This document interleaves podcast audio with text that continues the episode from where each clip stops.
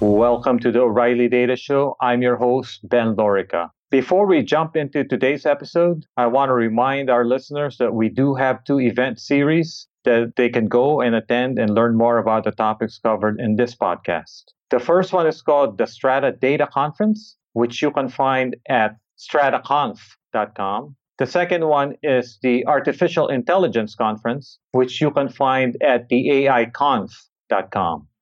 In this episode of the Data Show, I speak with Jesse Anderson, Managing Director of the Big Data Institute, and my colleague Paco Nathan, who, besides leading the learning group at O'Reilly, was recently appointed Program Chair of JupyterCon. This conversation grew out of a recent email thread between the three of us where we were discussing this uh, new role, the machine learning engineer, which LinkedIn recently pegged as the fastest growing job in the US in our email back and forth, there was some disagreement on whether such a job was needed in the first place. And I would like to also point out that Eric Colson gave a beautiful keynote at Strata San Jose recently, where he also argued that uh, maybe creating specialized roles early can slow down your data team. We recorded this conversation at Strata San Jose while Jesse was in the middle of teaching his very popular two day training course on real time systems and I asked him what he was seeing as far as uh, data infrastructure. And so we closed this podcast with Jesse's take on Apache Pulsar,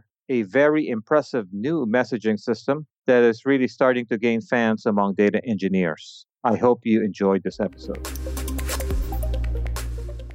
Jesse Anderson of the Big Data Institute and my colleague Paco Nathan of O'Reilly Media. Welcome to the Data Show. Thank you for having us. Thanks, man one of the reasons I wanted to get you two together is because you seem to have a difference in opinion over uh, a topic that I helped put out there, which is this uh, new job role called the machine learning engineer. So first of all, uh, let's have Jesse describe to us what he thinks a machine learning engineer is. One of the issues I'm seeing as I work with teams is that they're trying to operationalize um, machine learning models. And the data scientists are not the one to productionize these. They simply don't have the engineering skills. Conversely, the data engineers don't have the skills to operationalize this either. So we're seeing this kind of gap in between the uh, data science and the data engineering. And the gap I'm seeing and the way I'm seeing it being filled is through a machine learning engineer. So my one line definition of a machine learning engineer is a person who's sitting and is proficient at both data engineering and data science and can operationalize these models. Or has working knowledge of both. Has working knowledge of both. And so Paco, on the other hand, uh, feels like uh, this uh, new job role is premature. Yes, I'm a, I'm a bit cautious about it. Uh, and my reasoning is that when you look at large workflows where you're putting machine learning in production, really only a tiny part of it is the machine learning models. Most of it is data infrastructure. And so there's a lot of plumbing, there's a lot of engineering that we see there's a great paper out of Google about uh, machine learning being the high interest credit card of uh, tech debt. And one of the illustrations there was showing like the whole landscape of, of what you really need to implement. And, you know, machine learning is this tiny little box in the middle of it. So I guess my concern there is uh, there's, there's a pervasive problem in industry of companies need to get their act together in terms of data infrastructure before they can really get to the step of doing AI apps. And uh, there's a lot of work that has to be done, breaking down silos, getting data science practices in place a lot of engineering there. I, I would argue more for uh, more of a general approach because I, I think that it's 2018. If you're an engineer, you're working with data, you need to be applying d- practices for data. I don't think the specialization is necessarily. So you, so, but uh, uh, on the other hand, you're okay with the job role data engineer, kind of a general job role. Or it's needed. I mean, I, I in my perspective, I, I, think that if you're an engineer right now, software engineer, you need to be applying best practices for data, or you're probably not an engineer really because it's just so pervasive. So I, think that we need to recognize that. On the other hand, there are there is a lot of specialized tooling, and people need to have the expertise. They need to know where the gotchas are. So, um, I, you know, to, to be honest, I see data science as a great discipline, but the labels themselves, I tend to back off. It's actually uh, going to the data engineer. Uh, you raise the point of uh, there's a lot of tools to honestly, to be honest, uh, when you go into companies, there might be people who specialize in one piece of infrastructure, right? So, so Jesse, having heard Paco out, do you think this new job title is a bit premature? I don't think so. I, I disagree with Paco that generalization is the way to go. I think it's hyper specialization, actually. It, And th- this is coming from my my experience having taught a lot of enterprises. At a startup, I would say that super specialization probably not going to be as possible. But at that enterprise, you are going to have to have a team that specializes in big data. And that is apart from a team, even a software engineering team that doesn't uh, work with data. So in that sense, I don't see that we can have that everybody has to do data. There are teams that have to do data and there aren't. And I'd love to see even more data engineers out there, but this is just plain difficult. And so you are going to have to specialize. Not everybody can do this specialization. So I guess, Paco, when uh, I co-wrote that post on what are machine learning engineers, one of the points we tried to make is that uh, machine learning is a lot more pervasive in terms of uh, the need for it in a variety of different products. And so there's uh, more need for, for actually using and deploying, monitoring it in production. So at least from my conversations with companies, it seemed like they, they did make a distinction between the kind of the data engineer working on infrastructure and the machine learning engineer who knows enough about machine learning to actually uh, deploy deploy machine learning products. Well, I'm curious when you're talking about deployment of machine learning, are are you talking about once you get a model out there, immediately maybe you'll see degradation because the data is drifting, or how do you determine performance of a model? Yeah, so so I think I think those those definitely are part of it, but just even making sure that whatever a data scientist builds in a notebook can be uh, deployed to production, meaning the pipelines that are required to make sure the features that the data scientists are using are robust and things like that. But then beyond that, I think the machine learning engineer is not going to work independent of the data scientist once the uh, model is out in production in the sense that there might still be some specialized machine learning knowledge in terms of model degradation.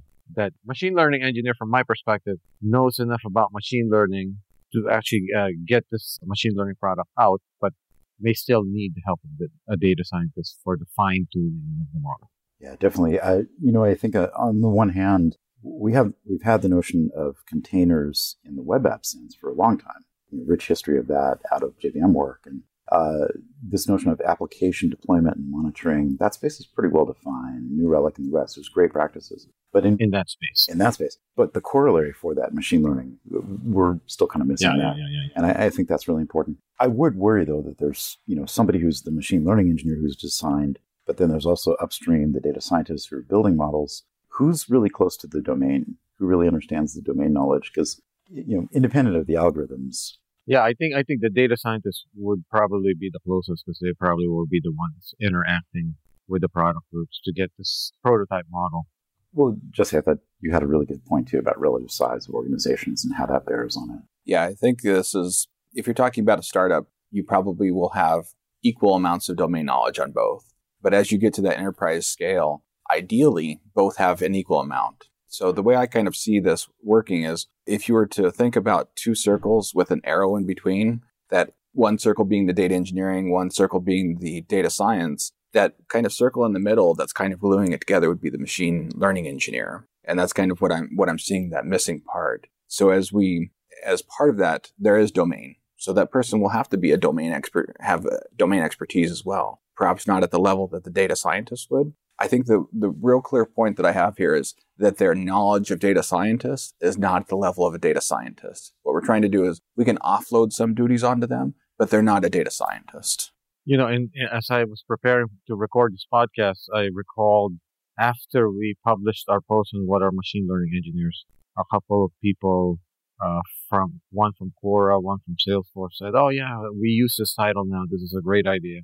So I started searching for these tweets and then, then I ended up in a uh, uh, Paco is enmeshed arguing with the same people about, oh, we don't need this role. We don't.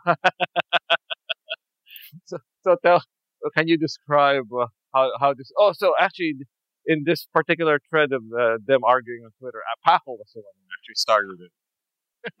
Those who can't who see Paco right said, now, said, his face is, is very this, red. Who said it's this, not just the cider. Who said this? Uh, uh, I think Papa Street basically basically was saying uh, this new job title is uncalled for. Yeah, you know, I, I think that as a as a hiring manager, if I was looking at resumes and somebody's coming from a twenty person startup and they're the machine learning engineer in the twenty person startup, I'm going to roll my eyes because I just think that in that kind of context, yeah, that level of specialization just it, it's a red flag. It, it just doesn't sound right.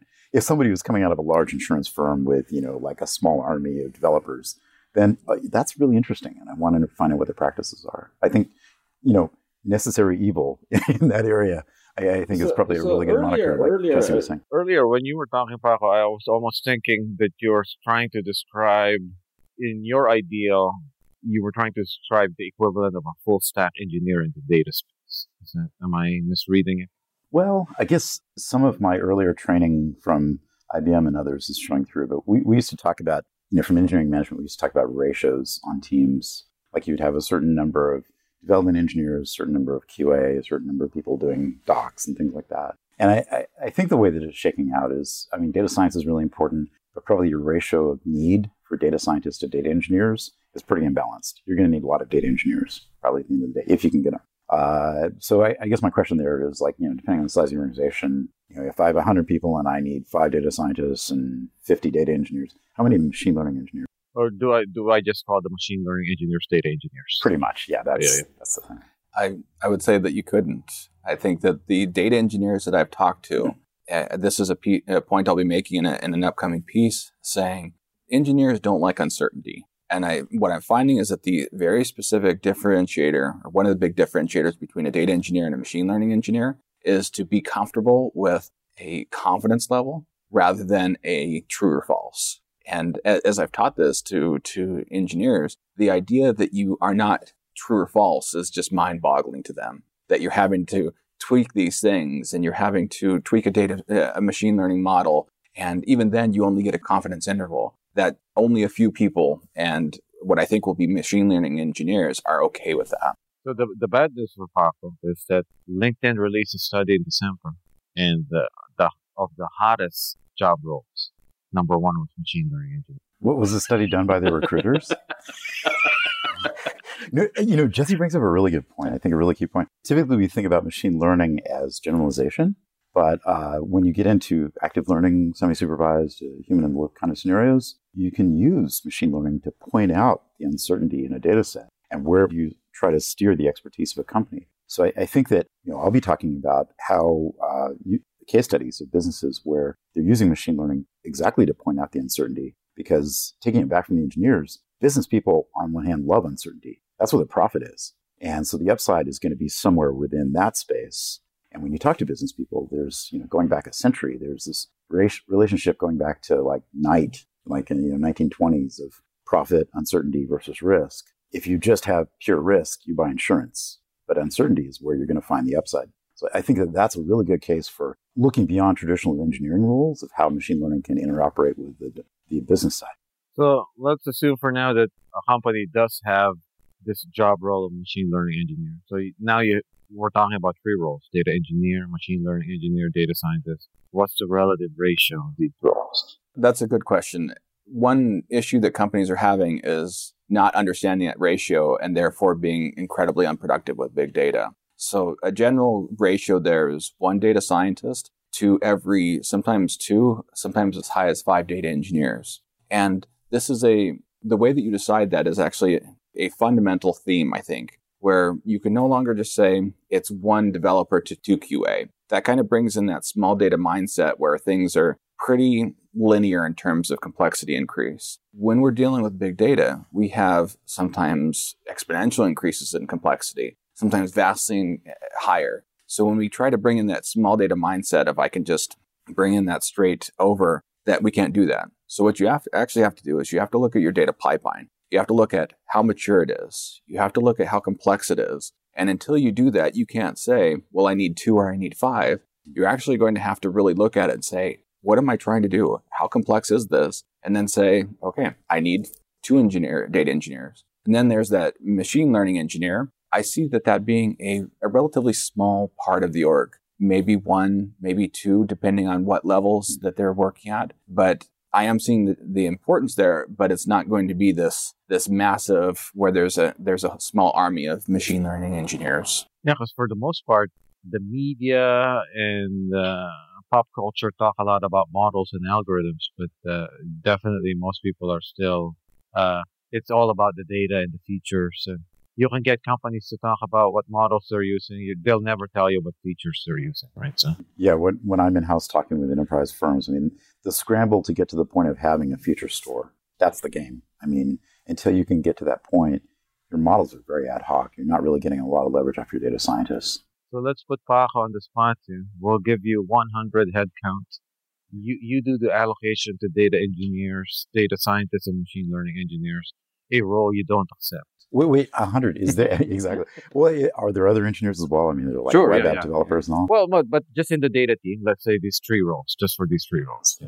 What, what I'm hearing, what I'm learning from y'all about this kind of definition, uh, you know, I, I, I have heard similar kinds of things going into places like uh, throw out some names, Nike and Thomson Reuters and some others recently. And I I would say that you're you're probably going to see, yeah, like Jesse was saying, like a one to five ratio at least in a lot of these firms or these kinds of organizations. I'm doing some back of the napkin calculations in my head right now, but um, the one to five on that, and then the machine learning engineer. It it depends how long term this is. I don't see a career path, but I see real poignant needs right now. Um, so yeah, who's going to build out your feature store and make it so it can fit in with your your machine learning platform for generating models? That kind of work, you know, in a hundred person team, you might have five people doing that for a time.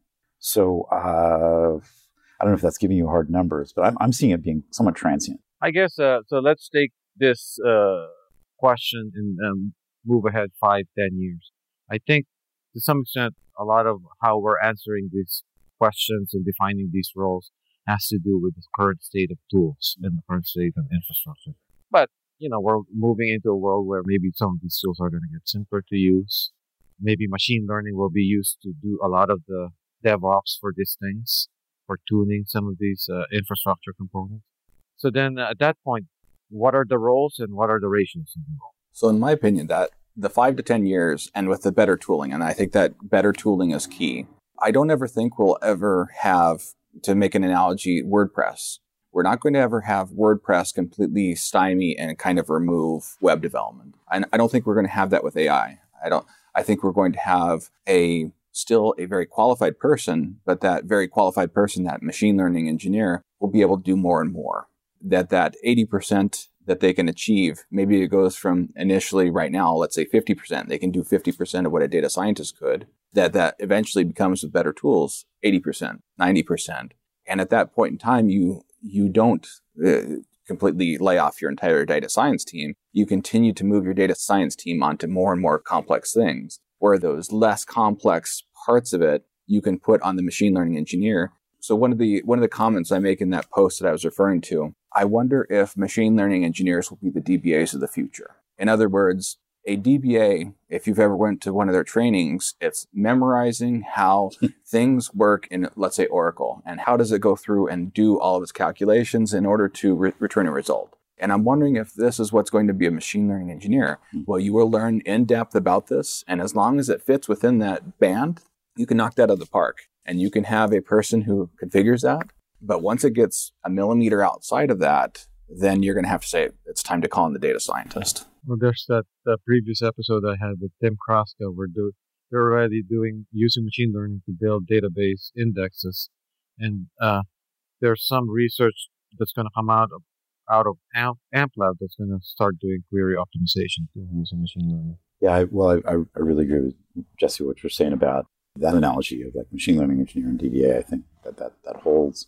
really well. And I'm also I'm a big fan of what's going on in the code gen space. I think that when you you couple really interesting machine learning with human in the loop, you're seeing companies going in like Crowdbotics mining a Jira history because frankly a lot of these organizations keep doing the same thing over and over again. But this is great history of uh, semi-structured data that shows dates and times and allocations, and uh, and so they're getting yeah, Peter Peter Norvig is doing something like this inside Google. Yeah, yeah, exactly. There's a lot of great stuff and So I, I think, I mean, to, to build on like some things that have come out of Google, Pete Warden had a blog post about 10 years from now, software, we won't be writing code. Well, um, I wouldn't go that.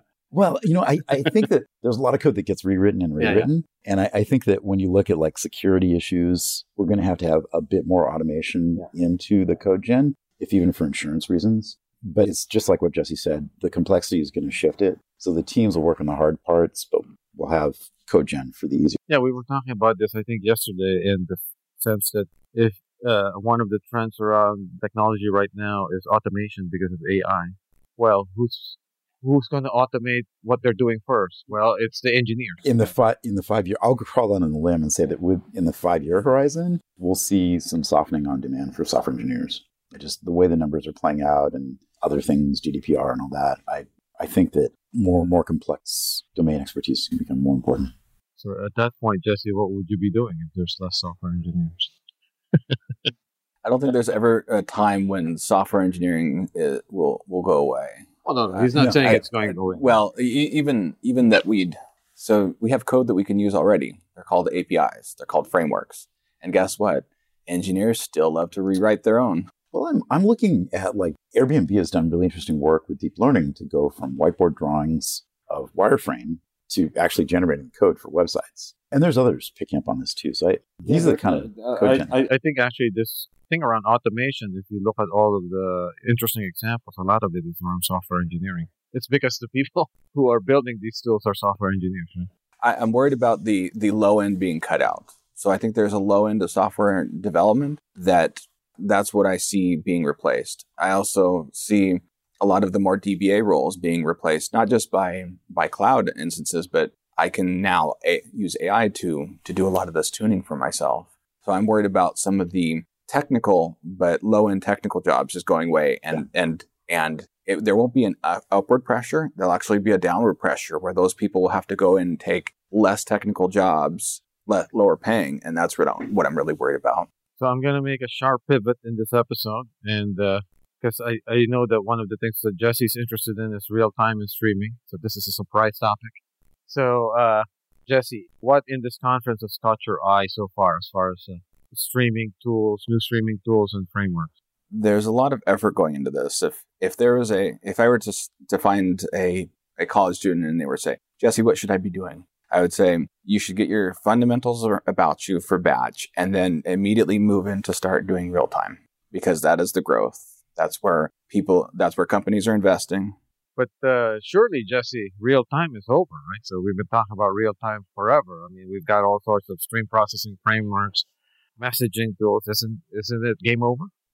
Th- this one's the beginning. This is, we didn't have good tools for streaming for real time big data. We had closed source ones, and, and some of those worked really well. But now we have open source ones that companies are given a choice. You can use the open source one, you can use the closed source one, but now you, you have a cost savings of 10x or higher uh, when looking at that. And so now the companies are able to do, okay, we, we, we did decided not to do that due to cost. Let's recircle back around and say, oh, the co- it's not cost prohibitive anymore. Let's go ahead and roll that out. So when I look at streaming, I, I think of uh, the messaging layer. So that's usually Kafka, and then lots of options in the stream processing layer, and then uh, more more recently on the storage layer, uh, people are looking to unify storing streams of data and historical data as well. So it seems like the stream processing layer we kind of have a handle on. Is it true that the on the messaging layer is that more or less settled, or do you have anything new to say there? Yeah, so I've I've a lot of my time since I'm uh, really teaching data engineering is spent on that ingestion. That how do we message? How do we move this data around efficiently? And so a lot of for a lot of that time, it was Kafka was really the only open source game in town for that. But now there's another technology called Apache Pulsar, and so I've spent a decent amount of time actually going through Pulsar, and uh, there are some things that I see in it that Kafka will either have difficulty doing or will won't be able to do. I, I think one of those was is called selective acking in it. And oftentimes people want to do what's called a work queue in Kafka. They want to get in a message and say, okay, uh, here's a message, here's a file. I want you to go transcode that. Let's say transcode video. You can do that with Kafka if you do some backflips, but it's built into Pulsar to be able to selectively act on something and say, yes, I received that message to go process that and I'm done with it the difficulty there with Kafka is how do you circle around and say, all right, that one failed and that one failed. I better restart that. That's a that's a difficult part. Uh, another one I, I, saw interesting is the really uh, tight coupling of how Kafka brokers store their data. So what will happen to companies? is that they can have a skew in that partitioning of data and that where that data is stored. So one partition may have much less data than another one. And that just may be due to the brokers will have a really hot topic uh, on for, for one partition and less usage to the other. And so you can have this significant data skew amongst those where one's hard drive is barely used and another one's almost full. So one of the things that Kafka, or excuse me, Apache Pulsar will do is striping. So they can actually stripe that across multiple bookkeepers. So they use bookkeeper for the storage. So you don't just have to write it to one. You can actually write it to several different ones. And as a direct result, now you have that, um, you don't, you you have kind of a wear leveling, kind of what you do with a, with a RAID there. Uh, another one I found interesting was the separation of PubSub from the storage. So when they when I first was read about that, I didn't quite get it. I didn't quite see. All right, why is this so important, or why is this so interesting? It's because you can individually scale not so much your PubSub. Your PubSub will probably your PubSub side will probably stay about the same. But if you can scale your storage resources uh, independently, now you've got something. Now you can say, well, we originally decided I wanted seven days. All right, let's spin up some more bookkeepers there and some more bookkeeper processes. And now we can store 14. Now we can store 21 days. I think that's going to be a pretty interesting addition there where uh, the, the other side of that, the corollary to that is, okay, we're, we're hitting Black Friday and we really, we don't have so much more data coming through as we have way more uh, consumption and way more things hitting our, our pub sub. We could spin up more, more pub sub that this this breakup is actually allowing uh, some really interesting use cases around that.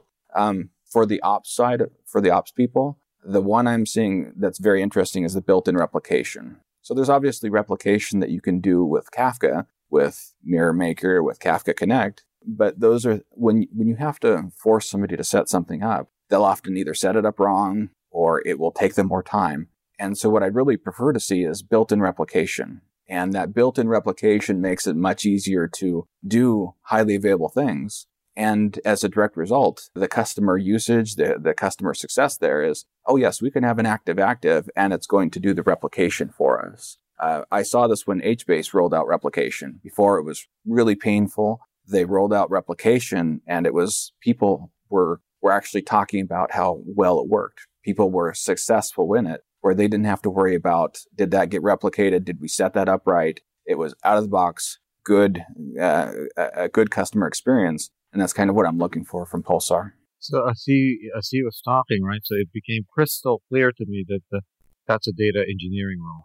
So that's not a machine learning engineering role, right? So I mean, anyone who's managing this piece of infrastructure. Yeah, definitely the infrastructure there be data engineering and, and, and to kind of go back to your question before about is real time a done deal is this it's really coming for now. Yeah, with IoT. Yeah, and and you had this excellent episode with Danny Lange. Lange, yeah, yeah, yeah. yeah. Uh, but but you know, reinforcement learning is really interesting. Right, right, so much research. But what you know, kind of to me, the crux of that is we want to move, we want to shift away from predictive analytics, where we're assigning labels correctly, hopefully, to prescriptive analytics, yeah. where we're taking action and we're learning about our actions in the real world, how to handle a transportation grid or an energy grid or a manufacturing line. What, what to do in a certain scenario. And for, for that, for reinforcement learning, A, it's orders of magnitude more than deep learning for the data requirements, but B, it's also real time. Unless we have really good, clean, reliable data real time, you really can't even start to get into the reinforcement learning use cases.